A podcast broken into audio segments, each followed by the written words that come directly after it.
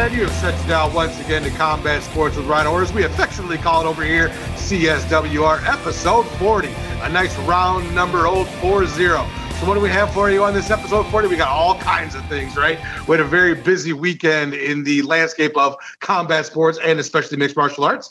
Today, we're going to have our recaps from Tuesday's Dana White Contender Series, the recap of Bellator 245 and 246 main cards, a little quick blurb about the BKFC, full UFC Vegas 10 breakdown, Drea's fight of the night tonight, changing it up a little bit, some great Rhino Gang Q&A, dude, and then later on, we will have Bellator featherweight contender Big Bad Olga Rubin as she goes 10 rounds with Rhino. So, shout out to my boys in the Lonely Island, as I say. Get our swim trunks and our flippy floppies on. Let's go ahead and dive right in. Already, Tuesday's Dana White Contender Series.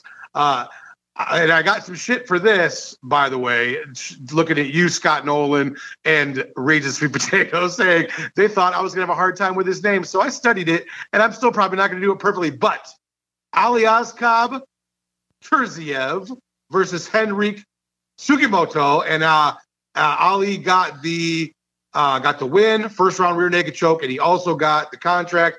Kid looks good. I think we're going to hear from him down the road. And then Draco Rodriguez got the triangle choke over Manny Martinez. Also got a contract. Big Phil Hawes, who I've seen before on the regional scene, got the first round TKO over Bestiev. He also got a contract. Sherrard Blackledge got the UD over Cameron Church. He did not get a contract, I don't believe. And then the best fight of the night, the most amazing stoppage of that card was Tefan Njukwi beat Al Matavo by a beautiful head kick, brutal KO, dude, from a head kick. Great stuff. Looking forward to seeing all these guys get into the UFC and see what they can do from the beginning. So that moves our way into Friday's Bellator 245 card. We'll go ahead and start with Kat Zingano. Got a UD over Gabby Holloway. Not the most exciting, very grapple heavy, not a ton of damage done either way, but good to see Kat Zingano. She's been gone for over a year. Good to see her back in the cage. It's hard not to like her. She's got a phenomenal story, great attitude. So good on her for getting her Bellator win. Then the surprising, I mean, I thought Ed Ruth was for sure going to beat Taylor Johnson, but nope. Real early, we got the old sub in one by via heel hook for Taylor Johnson. And then the nut shot her round the world, dude. Raymond Daniels, who, of course, I'm very high on. The guy's a phenomenal kickboxer versus Peter Stanovic, dude, horrible. It was really two in a row, but the second one was absolutely horrible. Peter had to go to the hospital. It was considered, it was called a no contest. You really could have made a case for a fucking disqualification there because he did it twice. But Raymond Daniels is not a dirty fighter. I don't think he meant to do it by any stretch. But man, Peter's nuts. Holy shit. That went around the fucking Twitterverse like wildfire, man. Everybody's showing that clip, and men all over the world. Even some women were like, God, that looked horrible. Yeah, it is. So I'm glad that Peter's okay. We look to see him back in there. And then the main event was Phil Davis versus Lyoto the Dragon Machida. Again, not a very exciting fight, very grapple heavy. Not a lot of explosions, a lot of tit for tat kind of stuff. Phil Davis got the split decision. You could have made a case for Machida, but I thought Phil did enough to win. But again, not a fight I want to talk too much about. Not the most exciting thing in the world. All right, so moving into the bare knuckle, I'm just going to do the co-main and main because they're all UFC vets. We had Hector Lombard going against Kendall Grove. Kendall Grove, you'll remember, longtime UFC guy, tough competitor, 6'6", 185er. Hector Lombard about 5'3". He looked like in there, but it didn't matter. He got the TKO over Kendall in the bare knuckle fighting championship. And then the main event was Thiago Alves, who, gosh, I've been watching for forever. If you don't remember him, man, he fought Matt Hughes. He fought a lot of good fighters in the UFC. Good guy. Had to take a break for a while. He had some sort of brain scan that came back bad, so he was gone for a while. But then he turned out he was okay, so he came back and he fought Julian Lane, and this was a very close fight. Both guys got really beat up pretty good in this one. Split decision for Thiago Alves in the bare knuckle fighting championship. All righty, moving into Bellator 246 Saturday night, also from Connecticut, which is where 245 was also held. The main event, we had John Fitch, longtime UFC guy, really good record, really boring fighter. He lost to Neiman Gracie via heel hook in round 2. Then we had Liz Carmouche, pioneer, I will call her Liz Carmouche, first fight ever in the UFC for two women, when she fought Ronda Rousey, and Liz Carmouche got, I was glad to see her get the win, got a rear naked choke over Deanna Bennett in the third round. Moving into the 155 division in Bellator, we had Keone Diggs got the RNC over Derek Campos in round three. And then the fight that was actually exciting and fun and cool, and I really enjoyed, Juan Archuleta versus Patchy Mix. Juan got the unanimous decision, clear-cut win. He wins the 135-pound belt, the bantamweight title in Bellator. I have a very significant emotional invested stake in the Bellator 135-pound division. Both my dudes, Rafion Stotts and Gentleman Josh Hill, are in the mix for that title, in that title hunt. I really look forward to seeing what goes on next. I believe Sergio Pettis gets the next shot at Juan, and then, you know, I think the waters will clear up. After that, we'll see how Rafion and Gentleman Josh Hill equate into that mix. So now we're going to get into our complete UFC Las Vegas 10 breakdown. Beginning on the card, we had Sabina Mazo got the third round submission via RNC over Justine Kish. This was a fun fight, man. There was lots of leg kicks for Kish, nice high kicks for Mazo. Sabina Mazo was just more accurate than Kish. She had a nice reach advantage. Landed a beautiful high kick for Mazo, took fucking Kish onto her ass, sunk in the RNC. Big win for Sabina Mazo. Very cool fight. I enjoyed that very much. Then Brian Barberina versus Anthony Ivy. This was a tale of Barberina trying to keep it on the feet and scrap, and Anthony Ivy trying to get it to the ground and beat up Barberina on the ground. Ivy did a good job when he was on the feet. He just didn't like doing it, and they traded a lot. There was a lot of good exchanges. Ivy got rocked a couple times. Barberina took some good shots. It was an exciting fight. I enjoyed it. Eventually, Barberina got the very clear unanimous decision. He outstruck Ivy 166-65. So if you outland your opponent by 100, you're in pretty good shape for a win, right? Then moving into the catchweight, Brock Weaver, boo, going against Jalen the Tarantula Turner. Yay, Jalen Turner! This one was awesome. Jalen Turner rocked Brock. Later, you know, he dropped him. Had a late takedown in round one. Jalen dropped Weaver again, slapped on the RNC. I loved it. The only weird part was when he dropped him, Brock didn't want to get up, right? And Jalen was like, I'm not coming to the ground with you, dude. I want you back up on the ground. But then later finished him on the ground. So a very interesting part of that fight. I really, really enjoyed it. Just Jalen Turner is like a hero for last night, dude, for all of us who are dog lovers. Boo, Brock Weaver, boo. Yay, Jalen Turner. All right. Moving on to a very interesting heavyweight matchup. Alexander Romanov over Roque Martinez from Guam. Shout out to Guam.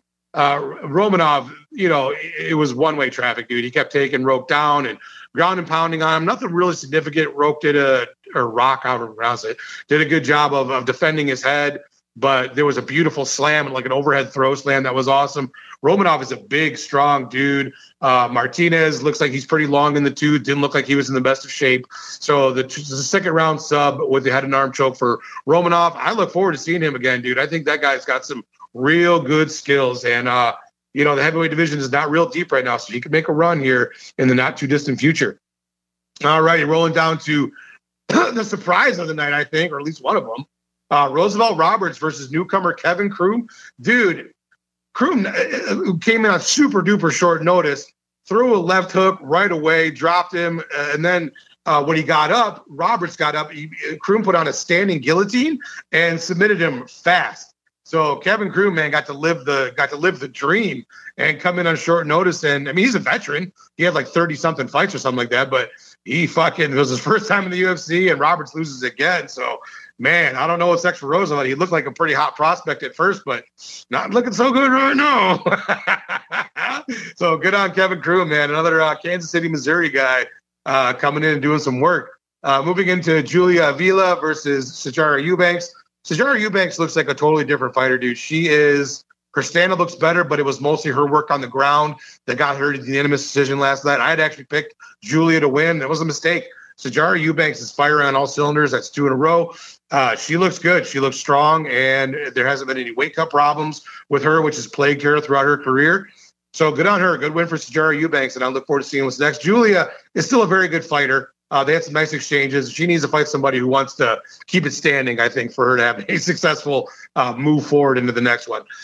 All right, moving on. Unfortunately, Danger Schnell versus Tyson Nam got scrapped. Matt Schnell was had a very tough weight cut, and apparently he collapsed and fainted on the scale or prior to going to the main scale. So, again, I hate when guys, especially guys his tall and his age, try to make 125. It's just brutal. I don't want to get too far into that, but I'm glad he's okay, but that fight was definitely scrapped. All right, then moving into the heartbreaker for the old CSWR crew, man, on the main card. Our homie Kyle the Monster Nelson had a great first round versus Billy Quarantillo. You know, it was a good scrap. Billy kind of pulled ahead a little bit in the second round, and then early in the third, Kyle got caught with a big shot. Billy Quarantillo gets the win from the punch. Good fight, man. And you know, we know Kyle Nelson. We're still riding with you, buddy. We know you're going to be back, and we don't bail on people just because they take a loss. You know what I mean? You're our dude, and we're riding with you through the fucking end, my man. So shout out to the Kyle the Monster Nelson, and big shout out to Billy Quarantillo for a great performance last night. Moving into Bobby Green versus Alain Patrick. One-way traffic, dude. Bobby Green did a great job on the takedowns. He did a great job slipping punches. His strikes were clean, and he got the clear UD over Alain Patrick. The thing that was kind of the interesting subplot to this was he said he caught the video of the wrestling coach who had been killed over in the Middle East, and he said it really messed with him. He talked about it with Michael. He talked about it afterwards in his press conference. And you really don't think about things like that, how even just seeing an image and having like the magnitude of what happened to that young man affect you right before you're going in for a performance of a fight. Very, very sad indeed. Bobby was able to, even though he even said he was fucked up about it, he was able to kind of fight through that in his mind and be able to get a nice win over Alain Patrick. So another win for the resurging Bobby Green. So let's keep an eye on him, man. He's doing great lately. Here comes the controversial fight of the night, which I got some questions on when we get into the Rhino Gang later. Ed Shortfuse Herman versus Mike Rodriguez. Mike Rodriguez was really winning the fight, man. His clinch work, his knees, his elbows. Mike Rodriguez was winning the fucking fight. Then there was a phantom nut shot, a clear knee to the stomach, which Herman went down from. ASMR of Chris Tognoni thought it was a low shot. I don't know how you think it's a low shot if you don't see it land low, right? I just don't know how that's your conclusion, but Shortfuse just sat on the ground, man. And then and Tognoni was like, oh, that's enough. You know, stop. And low shot, low blow. And fucking Mike Rodriguez is sitting there like, what are you talking about? I need him in the stomach. But they gave Ed Herman time to recover from that body shot. Later, Herman gets the submission. Again, it's bullshit. We'll talk about it more a little bit later. Mike Rodriguez, I'm sorry that happened to you. It's bullshit. Ed Herman, yeah, we'll talk more about that later. Now let's get into something that's feel good. Roxanne, the Happy Warrior Modafferi, gets the unanimous decision over Andrea KGB Lee. This was Andrea KGB Lee trying to implore her Muay Thai and her striking, and Roxanne doing a good job of slipping, good job with her footwork, staying in the fight on the feet, not landing too much, but got some nice jabs and some nice leg kicks, a couple of nice right hands. But when she got her on the ground, she did a great job of holding top position. She did some nice little ground and pound.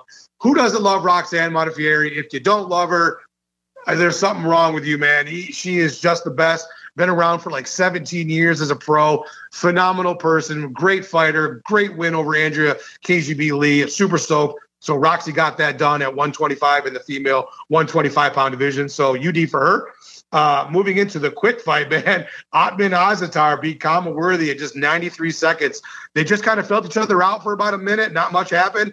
And then Otman just blitzed him and smashed Kama with a nice combination, put him down, finished him with a little bit of GMP, like legit, dude. 93 seconds in, Otman gets the win. They got to give him a big bump in competition because he's just blitzkrieging through people, and he's a good-looking prospect out of Morocco. So good on him. Kama Worthy is still a good fighter, and I still think we'll see him down the road again. He's definitely not done.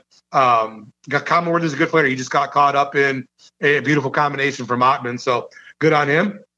And all right, so that's greened our way into the main event, and what a main event it was. So D. Reigns, let's go ahead and give Drea a call, and we'll include her on this awesome main event breakdown. All righty, ladies and gentlemen of the Rhino Gang. Now we've got our feature play, Andrea, joining us on the line. We are going to break down the main event from last night, and what a main event it was. Angela Hill versus Michelle Watterson. What a fight. So, Andrea, what was your overall take on the main event last night between Michelle and Angela? Well, it was a close fight for me, but ultimately I feel that rounds 1 and 2, I think Angela was more the active and accurate fighter, connecting with more of her strikes. Obviously, the round 3 went to Watterson, with her takedown and control time, as well as the 4th I gave to Watterson. The 5th round I thought was really close. They both threw everything that they had and, finished off strong. I thought it was an excellent fight that honestly could have gone either way, in my opinion, but they gave it to Watterson, which I'm fine with. I also would have been fine with it, going to Angela. They both threw down, and that was a hell of a fight.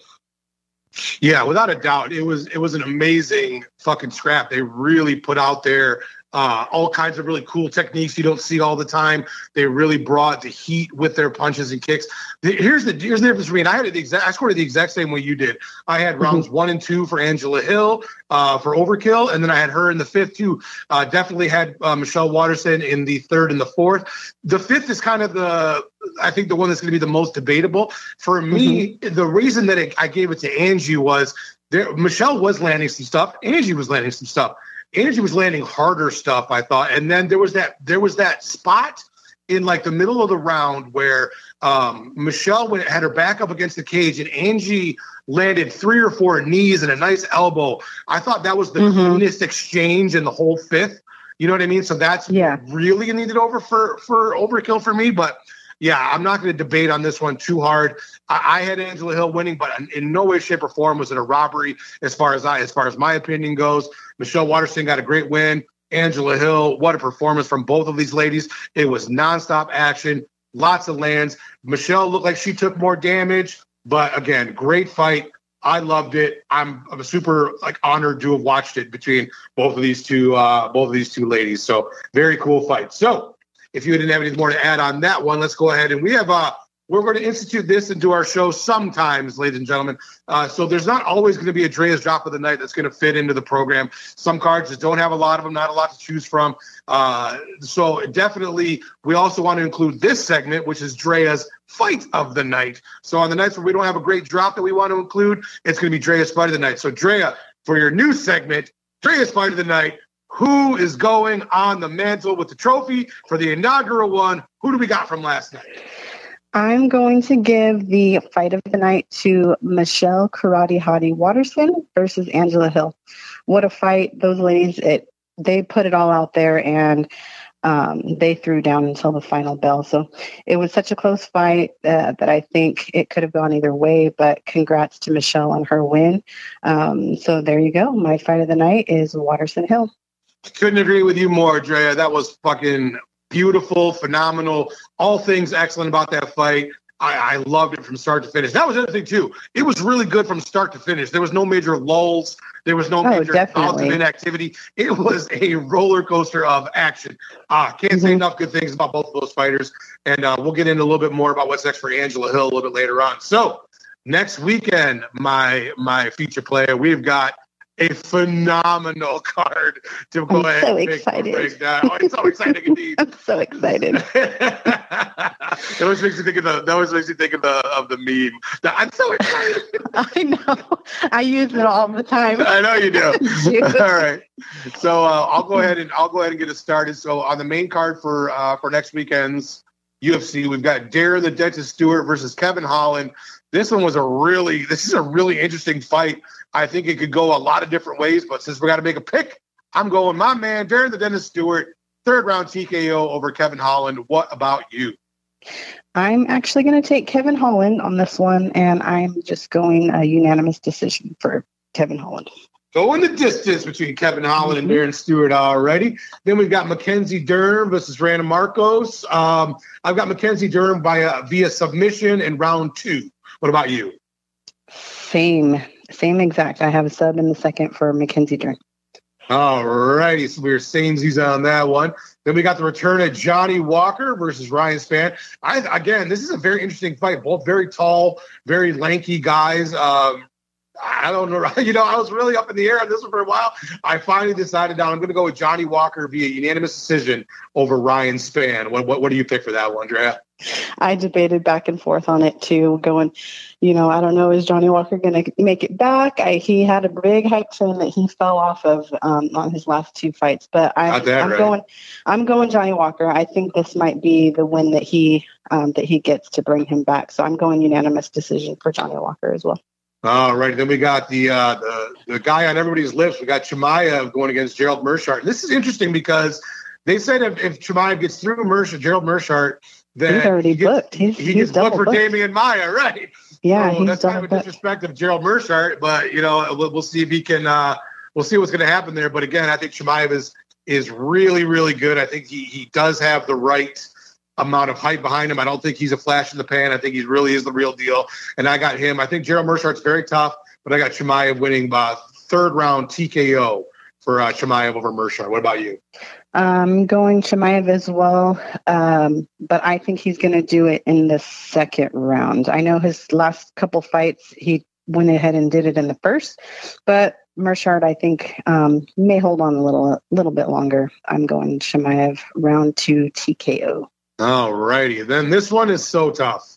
This one is so tough. I love both of them. I know, right? That's the thing. That's the problem. And it's like one of these situations where it's like you really like both fighters. So in the active UFC, this is my favorite fighter and in my top 3 of all-time favorite fighters, Donald Cowboy Cerrone. 4 losses in a row. Going against Nico Price, another guy who I really, really like, dude. I like the way he fights. I like both of their attitude. Just, oh, man, this was a really struggle to pick, but I'm going to go full cortisone on this one. I'm going all heart overhead. I'm going Cowboy Cerrone, split decision in a barn burner against Nico Price. Yes, I may regret it later, but I don't care. I'm rolling with the Cowboy. Split decision over my dude, Nico Price. What about you, Drea? I'm going Cerrone defeating Price as well. I'm going a unanimous decision, though, on that. I hated even having to pick because I love both of them. Usually when you have like a mind versus heart pick, it's a little bit easier. You're like, oh, I'm just going to go with my heart. But this one, like, I love Price. He's, you know, super nice guy. Super respectful. Has like 14 children. You know, yeah. Has one every couple of weeks. It looks like. I know. When does he make time for fighting? I don't know. Right? He's busy, dude. Like, we know he's in good shape anyway. Yeah, for sure. But I'm hoping that Cerrone gets a win. Like, you know, the 4 losses. I'm hoping for a win for him. So we're gonna go unanimous decision for Cowboy. All right, so we got Cowboy Cerrone for UD for Dre, and then I don't like doing this one either because I'm not a huge Tyron Woodley fan. I never have been, but I loathe Colby Covington. Yeah. But I just think Colby is going to. So here's what I'm saying, okay? I hope Tyron catches him. I hope Tyron separates from consciousness. I hope he gets smashed. I hope Tyron smashes Colby. I don't think that's going to happen. I don't think it's going to happen either. I think Colby is going to use his incredible cardio, his forward pressure, make it ugly, make it dirty, lots of in-close fight, you know, lots of dirty boxing, lots of in-close punches and knees, and I think he's going to UD Tyron Woodley in their fight. So I think Colby Covington wins by unanimous decision over Tyron Woodley, but I'm hoping, and fingers crossed, that Tyron Woodley crushing overhand right or something and knocks Colby out, but I think Colby's going to win via UD. What about you? We're like on the same page this week. I feel the same way. I'm not a Colby fan. I hate to say I'm not a fan. I'm a fan of his fighting style and how he fights. Him as a person, he's disgusting to me. But I'm taking him. I'm going Colby unanimous decision over Woodley. Yeah, dude. That's okay. Let's just move on. Yeah, moving on. So that's gonna be next Saturday. So okay, so let's get into our awesome Twitter questions. I know the first one comes from both of our homie Cyrus King, the king of food porn on old Twitter there. So Cyrus, what do you got for us this week, my dude? Do you agree with this fight was more about Angela than Michelle? We know Michelle would never be champion. Does this mean Angela will not be either? No, never's too big of a word to use with somebody like Angela Hill. She's a fantastic fighter. She still has the ability to try to get in the mix for gold at 115. I thought she won last night, right? I thought she won 3-2. Mm-hmm. So I'm not gonna slide her down the list and say she's out of it by any stretch. She still has the skill set and the capability. Yeah, you know, she's in her 30s already, but it doesn't really matter because I've talked about it at length. That it's not the age, it's the miles. And she doesn't have a ton of miles on her. She comes out of a lot of her fights, even the ones she loses, without a ton of damage taken. She's always improving, ever evolving.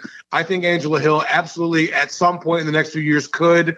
And you know, there's always peaks and valleys with these divisions. Like right now, 115 is very top heavy. Not the deepest division, but they're not shallow either. But in a couple of years, who knows? You know, who knows what can happen? So, no, I think Angela Hill could definitely still possibly contend for a title at some point with her skill set and her work ethic. And, yeah, that's just how I see it. So, great question. Cyrus, my man. Check out Cyrus King's stuff. He is amazing. Wonderful human being. Puts out great food from all over the world and, like, backstories to it so you can learn a little bit because we need to learn more. Here, MMA Twitter. It's always ever learning around here. All right. Next one comes from my dear homie, Raging Sweet Potato from up in Canada. What does he have for us, Drea? Rhino, my man. What a weekend of, well, there's no polite way to say it, but nut shots, both real and phantom. My question is about the latter. When the outcome is inevitably appealed, are the mistakes made by the ref and the dishonorable tactics chosen by Herman going to be the catalyst that will bring about some sweeping changes to MMA officiating? Could a phantom nut shot really be enough to polarize the MMA world into rallying for change and finally bring these officials to task? Yeah, dude. First of all, I love that you said dishonorable like that. It made me think of like an old Kung Fu movie, like Dishonorable. Dude, I am always very skeptical that any phantom groin shot or a real, like a horrific groin shot like Raymond Daniels landed on the dude. I don't think that's going to change any policy or how the officials handle low blows. It to affect change in the MMA rule set is so close to impossible. I can't even fucking fully articulate it. The old adage of it's just how things have always been done. It's so hard to change that narrative, dude. It's so time consuming, and there's like so many steps that have to fucking get hurdled for anything to be changed. Look at MMA in New York, for example, right? How long did that take? That took years of lobbying and things like that. We're just talking about a rule change. I get you. But, yeah, for me, the big fuck up was Chris Tognoni, not who I call ASMR ref because of his soft-spoken nature. But Ed Herman sold it like a WWE wrestler. That was bullshit. Tognoni's the one. If you didn't see it, you can't call it as a nut shot if you didn't see it. And you couldn't have seen it because it didn't happen. So, no, that's on him. You can't do that. Should he have used the replay? Yeah, definitely. I mean, if it's not going to take forever, get the monitor up real quick, take a look at it. You see it only land in the stomach. Oh, no, sorry. That's a TKO for Rodriguez. I would have been fine with that. But, again, to get things to really, really change, particularly in MMA, it takes a long time. I don't think what happened over the weekend or what's been happening recently with the nut shots is enough to affect any sort of policy change or change. Unfortunately. Ray Sweet Potato, my fellow Beagle enthusiast, thank you very much for the question, my dude. All righty, next we have Dave Fretz, who, if you guys don't already know, check out Dave Fretz at Dave Fretz and at Solo Shoes, the Einstein of graphic design and my main homie. What do you got for us this week, Dave? Judah wanted to know your favorite MMA fighter, and I'll expand on that. Who is your favorite to come out of 2020 during COVID with all these new prospects? Who do you have your eye on? Let's go with the top three to watch. Absolutely, dude. So first of all, hey, Judah, my buddy, the Combat Sports Rhino mascot. My favorite fighter who's currently in the UFC still is my man Cowboy Cerrone. My favorite all time is Chuck Liddell. So I think I've answered that before, but you know he's got a lot on his mind. My favorite, coming out of this kind of recent crop of fighters are as follows, dude. First of all, they're in no particular order. Sean Brady He had the phenomenal wins over Nardiev and Aguilera recently. He's a former trading partner of Paul the Irish Dragon Felder. Paul is huge on him. I thought he looked great against both of those guys. Sean Brady is definitely somebody to watch. Impa Kasangane, who I talk more about in the voice questions, what a dude. He gets his fight on the Contender Series and then immediately comes out like 2 weeks later and beats Coconut Bombs. That's amazing. Impa Kasangane, dude, he's definitely somebody to watch. And then thirdly would be Amanda Ribas. Look at her last wins, dude. Randa Marcos, Mackenzie Dern, and Paige Van Zandt, all coming out of a young lady like Amanda Ribas, who was not super-duper deep experience before that.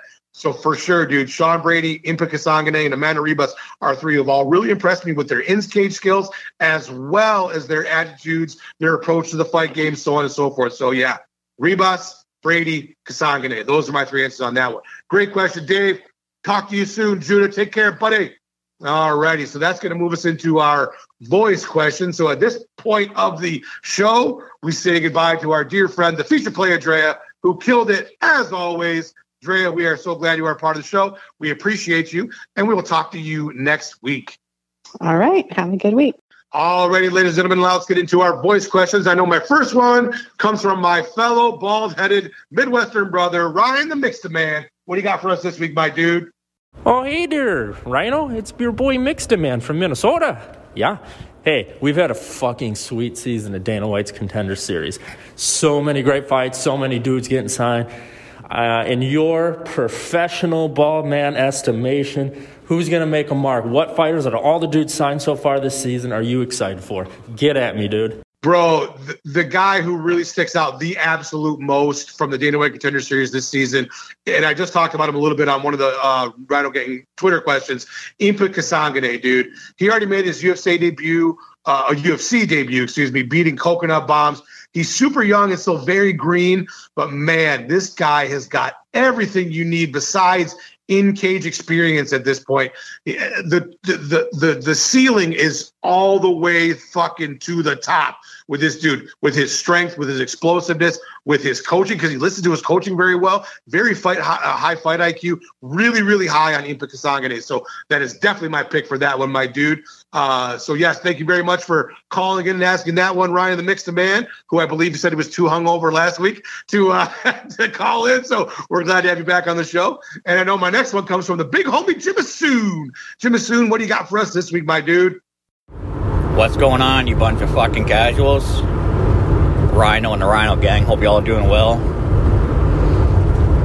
My question for you this week is the main event of UFC Apex 10. I had no problem with Michelle winning that fight. I see a lot of people on there going for Angela Hill. I want Angela to win, but I had no problem with them giving Michelle the win. I had no problem to give Angela the win, to be honest with you. So that's my question for you is, who do you think won the main event? And part two of that question is, what's next for Angela Hill?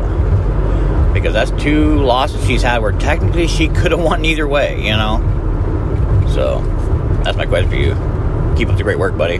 We love the podcast. And you know, motherfuckers, it is always 420. Peace. Yeah, man, I'm with you. I had an Angela 3-2 also, but again, in no way, shape, or form did I consider it a robbery. Very, very close fight. Both ladies put on a hell of a performance. As far as what's next for Angie, I'm thinking maybe Virna Genderoba, dude, because I don't think Angie's has slipped very much in the rankings with that very close loss. Genderoba would be a good fight. I think they're both really well-experienced fighters, both on the ground and on the feet. I like that fight, dude. I think it'd be an interesting one. So, yeah. My answer for what's next for Angie, to me, I'd like to see Virna Jandaroba, and I think that would be a really fun fight, and it would make sense for the division. So let's see if they can pull that shit together and make that one happen. So Jimmasoon, the traveling man, the man who drives all over the beautiful country of Canada, but still has time to put forth some awesome, hilarious, cool videos for us. I ain't no fucking casual, my man. Thank you so much for calling in again this week, Jim. We love having you on. So. And now, ladies and gentlemen of the Rhino Gang and the CSWR fans, we got a great treat for us today. Coming out of the Bellator 145-pound division, the featherweights as they're also known, my special guest today is Big Bad Olga Rubin. So check out her going 10 rounds with Rhino. Hey, everybody out there. We've got ourselves a very special treat today. Joining me on the broadcast today is Big Bad Olga Rubin, Bellator featherweight. I am so glad you joined us today. Thank you so much for being here today, Olga. You're welcome. I'm happy to be here. Wonderful. So, Olga, our first round, usually I kind of want to know about the fighter's background, like when they kind of started. You have a very unique and eclectic backstory. You were born in Russia. You lived many years in Israel. Now you're training in England. How did you get started in mixed martial arts? Well, yes, I'm very eclectic. You can see. I've started actually when I was 22, going on 23, and I've watched Ronda Rousey and Misha Tate first fight, and it was like completely random on YouTube, and I kind of decided that this is what I want to do, which makes zero sense, obviously. Yeah, that's what kickstarted everything. So the origin story was just randomly seeing Misha Tate and Ronda Rousey fighting, and now that was the genesis of it all, huh? Yeah, that sums it up. That's amazing. Olga, it's very interesting that your very first pro fight, at least according to Tapology, was actually in Bellator's promotion. Now, that's a really big promotion to get your start in. What was that like for you to have your first fight be under the bright lights of a Bellator promotion? Okay, first of all, it was amazing. It was incredible. This is exactly what I wanted to do. But the thing is that Bellator announced that they're coming to Israel, and I actually was pregnant at the same time. I was pregnant when they announced they're coming to Israel for the first time. So the moment that I had the baby, I had to do like everything in my power to get on that show, because like the timing was perfect. I really wanted to do my first pro fight, and I actually did that 6 months after giving birth. So that's incredible. So yeah, so overall the timing worked out really good. You got your first, you cut your teeth in, you know, one of the biggest promotions in the world, which is unbelievable. That's like going from, you know, just training to fighting right in front of thousands and thousands of people. But you embraced it, is what you're telling me. You liked it. I would have been shivering and crying and possibly peed down my leg. So good, so good on you for that. Well, who said that this did not happen? That's very true. That's a very good point. I don't know for a fact either way. So Bellator's female featherweight division is unquestionably the best that there is in the entire world. At 6-2, you are right in the mix. Do you have any idea about when we can like hope to see you back in the cage? Well, hopefully as soon as possible. I've been getting a lot of options lately, but right now I have some trouble with some visa, so sure. Therefore I am extremely ready to fight. I'll take any fight now, ready to fight anybody, very prepared, just need the right facility and the right time. So it's a matter of just getting the call. Oh yeah, that sounds great. We really want to see you back in there very soon. When and why did you decide to make the transition to Britain Top Team? Well, I was just before the first fight I had for Bellator when I signed with the promotion, the first bout as I signed. And I decided that my training in Israel just wasn't good enough. And as I'm traveling to UK constantly because my mom lives here. Oh, okay. And I was always the fan of Brad Pickett's. So I just called, like I texted him on social media asking if I can join the team for some training, and he said yes. So there I was with my child, well, my 2-year-old child, just waiting outside the gym in really cold weather, just like, can I join you guys? That was really, really interesting, and they embraced me immediately, so I never left. Well, obviously it's been a pretty good fit. I mean, you know, that's one of those gyms that's producing a lot of talent, and clearly you're a big part of that. Kind of speaking of Brad, was there an athlete or a fighter? I know you didn't start till you were 22, but was there somebody you kind of looked up to as you were a kid that you kind of wanted to emulate or be like? It could be a fighter, it could just be a regular athlete. Not as a kid, no. I don't remember any kind of character that I was really looking up to as a child. But yeah, when I got older and I started doing MMA, obviously I started because of Misha and Ronda, but you know, I have so many different people I looked up to during the time. So sure. Also, Kat Zingano, who's also fighting for Bellator right now. She just won her pro debut, her debut in Bellator. So she's one of them. That's fantastic. Olga, both Russia and Israel have very distinctive not only cultures, but cuisines. You know, I in my show, we always have to include at least one food question, right? So I've had many. I would have to say that the Bellini or the blintz from Russia is my favorite Russian thing I've ever tried. And definitely falafel from Israel is my favorite Israeli cuisine I've ever tried. Can you kind of tell us your favorite thing from both of these cultures, your favorite food that's represented by each of these countries? That's a difficult one, actually. I'm going to think about this. You caught me off guard. I do that sometimes. I'm a wild card. I can't help myself. I apologize. Well, I do love those Russian salads. I love Olivier and Ikra salad. But I would say that would be areshki, which is like a sweet cookie-like dessert, which I really like. And in Israel, I would probably say hummus. Oh, yeah, hummus. Have you seen I know this might be really silly, but have you seen the movie You Don't Mess with the Zohan? Oh, 100%. One of my favorite movies for some reason. I don't know the reason, though. Every time I think of hummus, it automatically reminds me of that movie because it is such a running gag throughout the entire thing. The dad even puts it into his coffee, which I found hilarious. So, yeah, but, those are two great choices. Again, at 6-2, Olga, you're still very young in your career, still very early in your career. Do you have a timetable or set amount of fights that you'd like to get to before hanging the gloves up? And the reason I'm bringing that up is, like, for me, when I first turned pro, I said I wanted to have at least 20 fights, you know? And when I got to 21 and I'd already had a really long career, I thought, okay, that's enough. I feel comfortable hanging them up. Is there a timetable for you, or you just kind of want to see how it goes? I really just want to see how it goes because I don't feel like I want to hang the gloves anytime soon. I'm still 31, so I have at least 6-7 years like of being in my peak, in my prime. So I'm not even priming yet, if it makes sense. So it's really early for me to even think about retiring.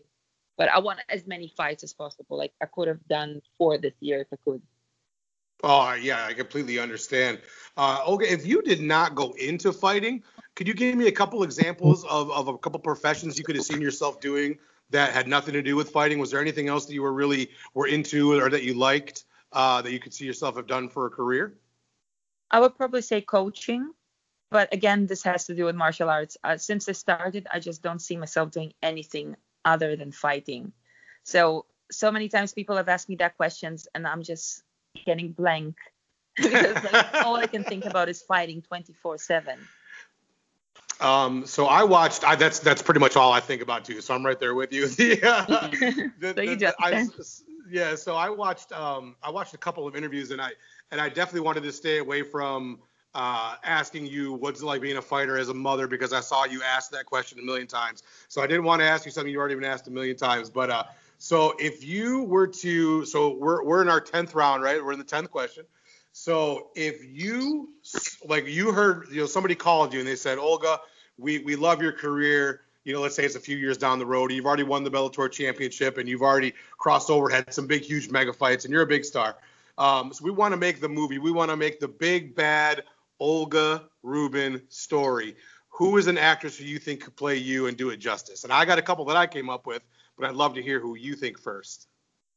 This is the most intriguing question I've been asked in my life. I'm really good at this job, so I totally understand. Yes, I'm sitting here completely blanking out. Actress. Judi Dench. Oh. I'm kidding. No. I was going to say, they would need some CGI because the age difference is pretty up there. Phenomenal actress. Maybe Judi Dench will be old me once I'm. Yeah, she can play the latter years. I'll tell you who I came up with, Olga, and then you can either co-sign on that or if you come up. So the two that I came up with were one was Jennifer Lawrence. I thought could play you. You guys are the same height. She's already proven in some of her movies she can do the action sequences, and she could kind of take, you know, she could take on a pretty decent Russian accent. If you saw Red Sparrow, her Russian accent's pretty doggone good. So Jennifer Lawrence. I don't won have that. A Russian accent. I get. She's gonna need to make up an accent because that's what I'm doing. I think she will. You will see. Here's the thing. You would be the on-set person to go to. So if you didn't think it was right, however she was talking, you could make her start over and do it again. You would have that kind of pull on this project. The other one I came up with was Charlize Theron. I thought she might be able to do a great job playing you as well. So those are the two that I kind of came up with. You know what? After watching Mad Max, I would say Charlize Theron is actually a really good option. She's a damn good actress. She's a damn good actress. She's a badass. She's tall. She's blonde. She can kick ass. And those are all qualities. I'm not blonde anymore. I don't know what you're talking about. You're speaking of a Russian-speaking blonde lady. I'm not that kind of a lady anymore. I'm joking. I know you're joking. I'm glad you said that. I knew you were joking. I'm glad you said that, though, because maybe somebody in the audience wouldn't have understood that you were joking. Yeah, I'm being extremely sarcastic today. I'm sorry, guys. I'm for it. I love it. Yeah, you can do that all day. So just to wrap it up, the bonus question of the day is, where does the name Big Bad come from? What's the origin story on that, Olga? Well, this is a long one, actually. So I had a coach which was coaching me when I started my pro career. And it was like after doing a couple of amateur fights, he said, like, you're not just big, because I was like a very big for a female in the gym. You're also bad. You're like Big Bad. And then it just kind of happened. And I hated the name at first. Like, I was like, please don't call me that. Just like spikes me. But eventually it kind of grew into me. And then, like, when I was fighting Cindy Dandwa and she started doing all the kinds of costumes and things like that, it just kind of clicked, because she said, like, who's afraid of the big bad wolf? And I'm like, oh, that could be a thing. And so a coach came up with it and you decided to run with it. Yeah. I love it. And I think you're the only big bad in the entire sport, which in a sport that's full of people who call themselves Pitbull and all sorts of other names, at least yours is signature just to you, don't you think? Yeah. Yeah. I'm really happy with the name now. My son actually calls me Big Bad. It's so funny. That is pretty funny. And one day, you know, he'll be eye to eye with you, and maybe he'll just call you Bad because you won't be that big to him anymore. He's gonna be bigger than me in probably 2 years. Yeah. So we're getting towards that point where he's gonna be not only looking at you straight in the eyes, but he's gonna be looking down at you probably, huh? Yeah. Call me Small Bad. Little evil. Yeah, little bad. Like yeah, I love it. Well, Olga, really, again, I got to tell you, I knew that when Brad is the one who's like, you got to talk to Olga. She's funny and she's engaging and she's cool, that I knew you would be, because I knew he wouldn't lead me astray. And you've been every bit of that. I really appreciate you joining the show today and going 10 rounds with Rhino. Thank you very, very much. And we'd love to check back in with you again after your next fight and see how things have been going. Is that okay with you? My pleasure, Todd. Really. My pleasure. Absolutely. Again, we all look forward to seeing Big Bad Olga Rubin in the Bellator cage some point soon, and we will talk to you later. Definitely. So this was Big Bad Olga Rubin, and I just went 10 rounds with Rhino. Man, how cool was that? Thank you again, Olga, so much for joining us today. And shout out to my man, Brad Pickett, for putting us in contact with you. That was very cool. Really interesting to get to know you on that level. I've seen you fight against Julia Budd, but didn't know too much else about the story. So very, very cool. Thank you so much for having taking time to come on our show today. So I also want to thank this week's contributors, Cyrus King, Raging Sweet Potato, Scott Nolan, Dave Fretz, Ryan, the Mixed Man, Jim Assoon, all you guys for participating this week. I want to give Rhino Gang shout-outs to Mr. B, Trouble, Unsolicited, my dude Raymond, Mixed the Man, Chelsea and Delilah from the TKO pod, all the homies from the MCCI, Mike G and Kairos from the Shots Fired pod, my girl Lanta Brown, who I love, Andrea, the legend that is Miss Fight Diva, both the lovely Pamela's, both the Celestial Queen of Threadhead and MMA Twitter's Emu aficionado, as well as everybody else who listens to the show. We love you guys. We couldn't do it without you. We are so appreciative you guys tuned in. Please definitely check us out this week. Shout outs to Drea, D Reigns, and Dave Fretz, the CSWR crew. Everybody be cool to one another. We still got a lot of work to do as far as not only getting rid of this virus, but as far as being, you know, proper human beings to one another. So be kind to one another. Black Lives Matter. We love you guys. We will see you next week. K-Side!